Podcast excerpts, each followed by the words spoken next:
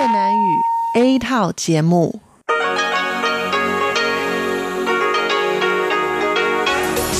Đây là Đài Phát thanh Quốc tế Đài Loan RTI.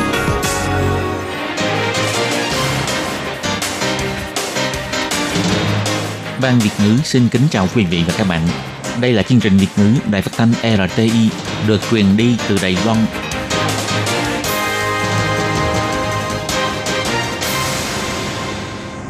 Các bạn thân mến, Hải Ly xin chào các bạn. Hôm nay thứ tư, ngày 29 tháng 7 năm 2020, tức ngày 9 tháng 6 âm lịch năm canh tí.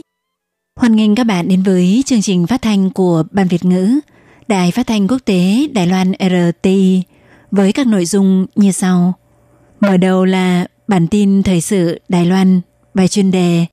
Tiếp theo là các chuyên mục tiếng Hoa cho mỗi ngày, cẩm nang sức khỏe và sau cùng là chuyên mục ống kính rộng. Các bạn thân mến, để mở đầu cho chương trình, trước hết, Hải Ly xin mời các bạn cùng theo dõi nội dung tóm lược các tin chính của bản tin thời sự hôm nay.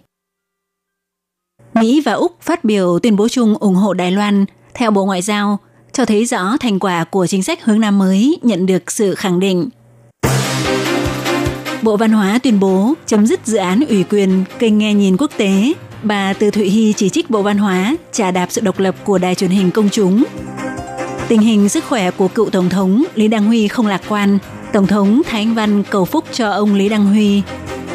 Vụ việc lao động di trú người Thái Lan xác nhận bị nhiễm COVID-19 sau khi từ Đài Loan về nước đã làm dấy lên nguy cơ lây nhiễm cộng đồng tại Đài Loan.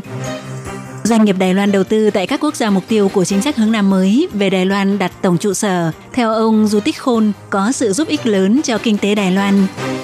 Lao động di trú người Thái Lan từ Đài Loan về nước phát hiện bị nhiễm COVID-19 đã khoanh vùng 189 người tiếp xúc và đều có kết quả âm tính.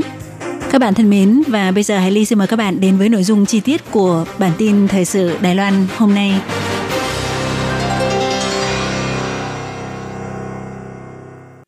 Vào ngày 28 tháng 7, Quốc vụ viện Mỹ công bố hội nghị tham vấn cấp bộ trưởng Mỹ-Úc Ausmin và phát biểu tuyên bố chung. Ngoại trưởng và Bộ trưởng Bộ Quốc phòng hai nước đã nhắc tới vai trò quan trọng của Đài Loan tại khu vực Ấn Độ-Thái Bình Dương, bày tỏ mong muốn duy trì mối quan hệ vững chắc với Đài Loan và lập trường ủng hộ Đài Loan tham dự vào các tổ chức quốc tế. Ngoài ra, tuyên bố chung cũng nhấn mạnh những sự việc gần đây càng khiến quyết tâm ủng hộ Đài Loan thêm phần mạnh mẽ – cũng nhắc lại sự bất đồng giữa hai bờ eo biển phải được giải quyết bằng biện pháp hòa bình và tôn trọng ý nguyện của người dân hai bên, mà không nên giải quyết bằng rất nhiều sự uy hiếp bằng lời nói, bằng sự dọa dẫm hoặc vũ lực. Về phương diện viện trợ quốc tế, hai nước Úc và Mỹ cũng hứa hẹn sẽ tăng cường phối hợp với Đài Loan, đặc biệt là việc hỗ trợ sự phát triển của các quốc đảo Thái Bình Dương. Vào ngày 29 tháng 7, Bộ Ngoại giao Đài Loan một lần nữa nhắc lại Đài Loan nằm ở cửa ngõ quan trọng giữa Đông Á và Tây Thái Bình Dương. Trên nền tảng tốt đẹp hiện có, Đài Loan sẽ tiếp tục bắt tay hợp tác với Mỹ, Úc và các quốc gia có chung lý tưởng, cùng thúc đẩy hòa bình, ổn định và sự phát triển của khu vực Ấn Độ-Thái Bình Dương, tiếp tục làm tròn bổn phận của thành viên cộng đồng quốc tế, kiên định bảo vệ chế độ dân chủ và trật tự quốc tế lấy quy tắc làm cơ sở.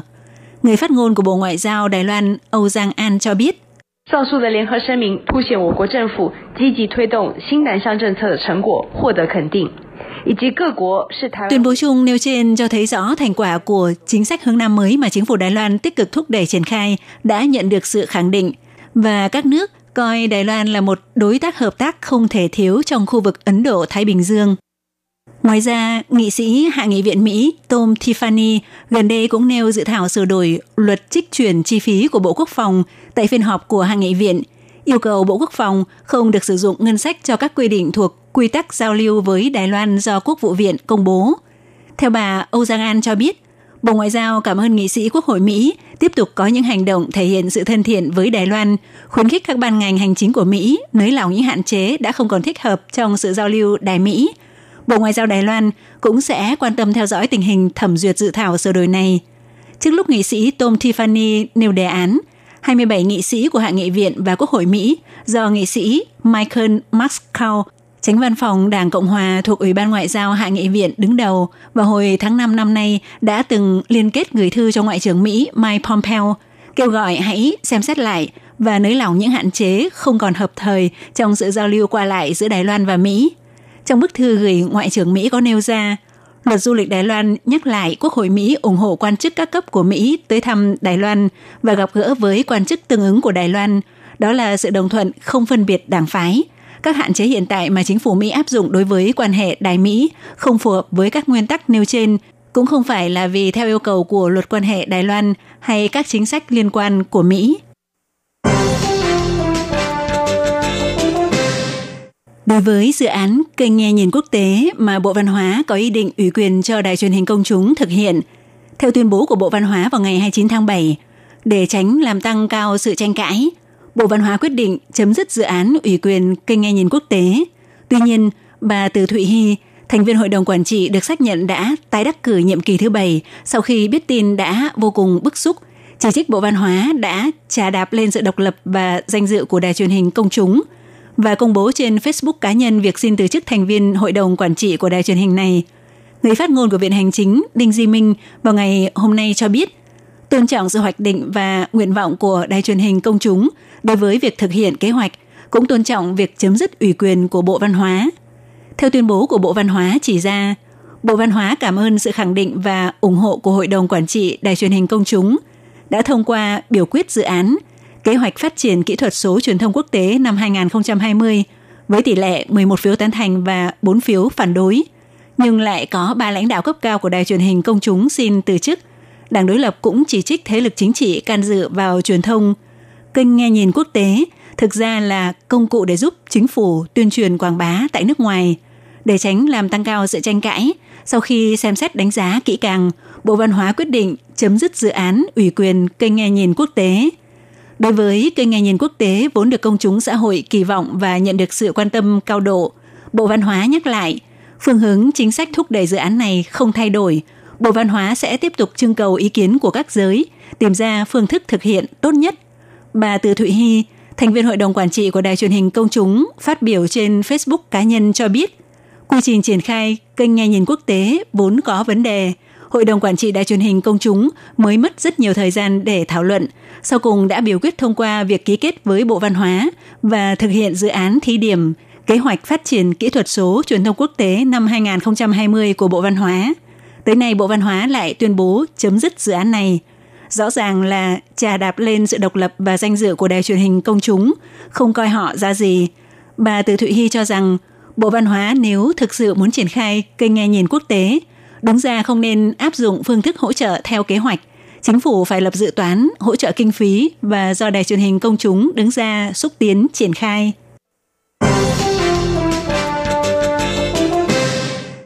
Vào hồi tháng 2 năm nay, cựu Tổng thống Lý Đăng Huy phải nhập viện do bị sặc khi uống sữa. Đến nay đã 173 ngày vẫn chưa được xuất viện. Tối ngày 28 tháng 7 có tin đồn trên mạng nói rằng ông Lý Đăng Huy đã qua đời. Mặc dù ông Vương Quân Yến Chủ nhiệm văn phòng Lý Đăng Huy phủ nhận việc này. Đảng Liên minh Đoàn kết Đài Loan cũng giải thích trên Facebook cho biết, ông Lý Đăng Huy hiện vẫn đang được điều trị tại bệnh viện, nhưng tình hình sức khỏe của cựu Tổng thống Lý Đăng Huy vẫn gây sự quan tâm chú ý cao độ của dư luận. Vào hồi 9 giờ 30 sáng ngày hôm nay, Tổng thống Thánh Văn, Phó Tổng thống Lại Thanh Đức và Thủ tướng Tô Trinh Sương đều đã hủy lịch làm việc buổi sáng để tới Bệnh viện Cựu Chiến binh Đài Bắc thăm hỏi cựu Tổng thống Lý Đăng Huy – Tổng thống Thái Anh Văn cũng kiêm nhiệm chức Chủ tịch Đảng Dân Tiến. Vào chiều nay, khi chủ trì hội nghị thường vụ Trung ương Đảng Dân Tiến, bà Thái Anh Văn cũng đặc biệt cầu phúc cho ông Lý Đăng Huy. Sau cuộc họp, người phát ngôn của Đảng Dân Tiến Liêu Thái Tường cũng truyền đạt lại cho biết. 蔡英文主席向常委表达上午 前往北荣探视李前总统。蔡英文主席表示为李前总统的健康祈福，并持续。Tổng thống Thanh Văn có cho biết về việc sáng nay đã tới thăm cựu tổng thống Lý Đăng Huy. Tổng thống Thái Anh Văn bày tỏ cầu nguyện cho sức khỏe của cựu Tổng thống Lý Đăng Huy và sẽ tiếp tục quan tâm đến tình hình sức khỏe của ông. Chiều nay khi được phỏng vấn về bệnh tình của cựu Tổng thống Lý Đăng Huy, Thủ tướng Tô Trinh Sương chỉ ra rằng nên để cho đội ngũ y bác sĩ giải thích sẽ rõ ràng hơn. Ông Tô Trinh Sương cũng nhấn mạnh mọi người đều vô cùng khâm phục trước sự cống hiến của ông Lý Đăng Huy đối với nền dân chủ, đối với đất nước Đài Loan. Trước đây một thời gian, một du học sinh người Nhật sau khi từ Đài Loan về nước vào ngày 20 tháng 6 được xác nhận bị nhiễm COVID-19. Mặc dù có kết quả dương tính nhẹ, nhưng vì nghi ngờ nơi bị lây nhiễm là tại Đài Loan nên đã dấy lên một làn sóng dư luận. Tới nay lại có một lao động người Thái Lan sau khi từ Đài Loan về nước, sau 5 ngày thực hiện cách ly tại Thái Lan được công bố xác nhận bị nhiễm COVID-19.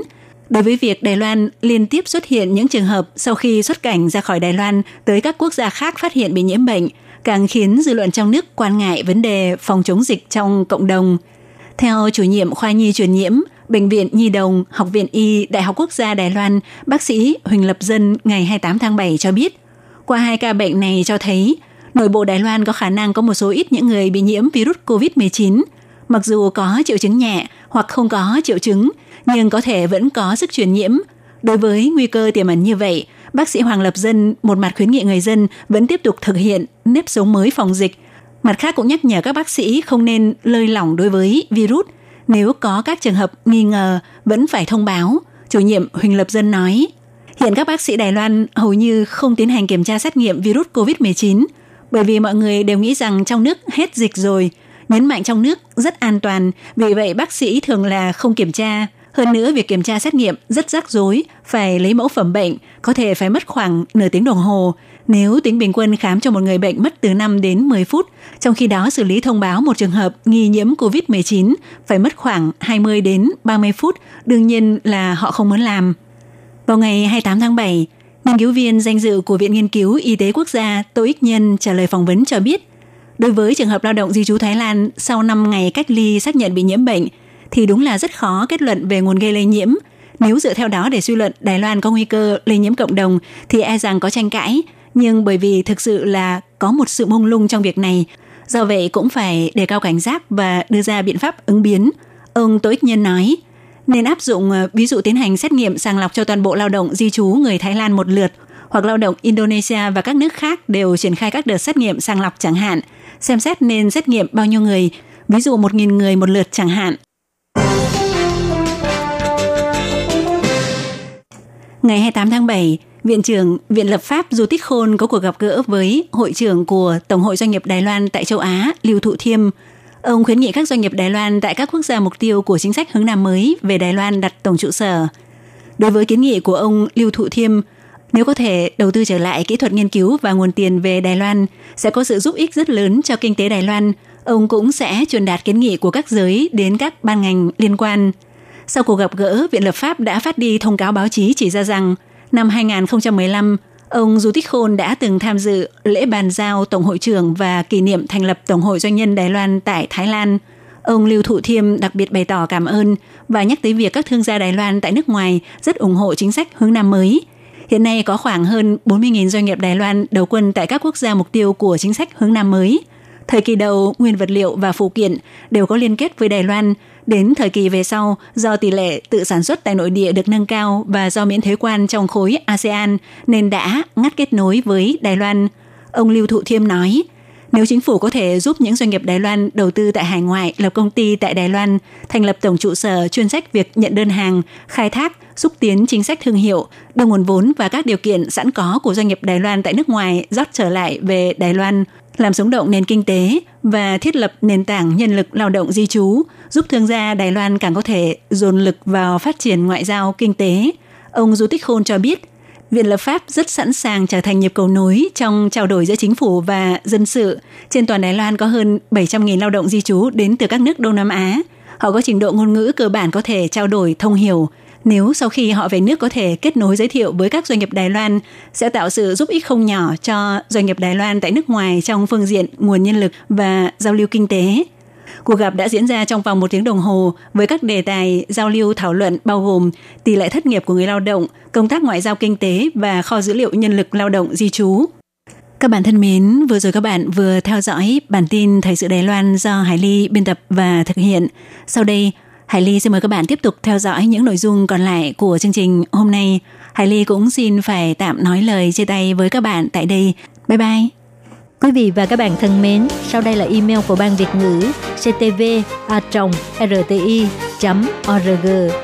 tvk Hộp thư truyền thống của Ban Việt ngữ Việt Nam Miss PO Box 123 gạch ngang 199 Taipei 11199 Còn thính giả ở Việt Nam xin gửi đến hộp thư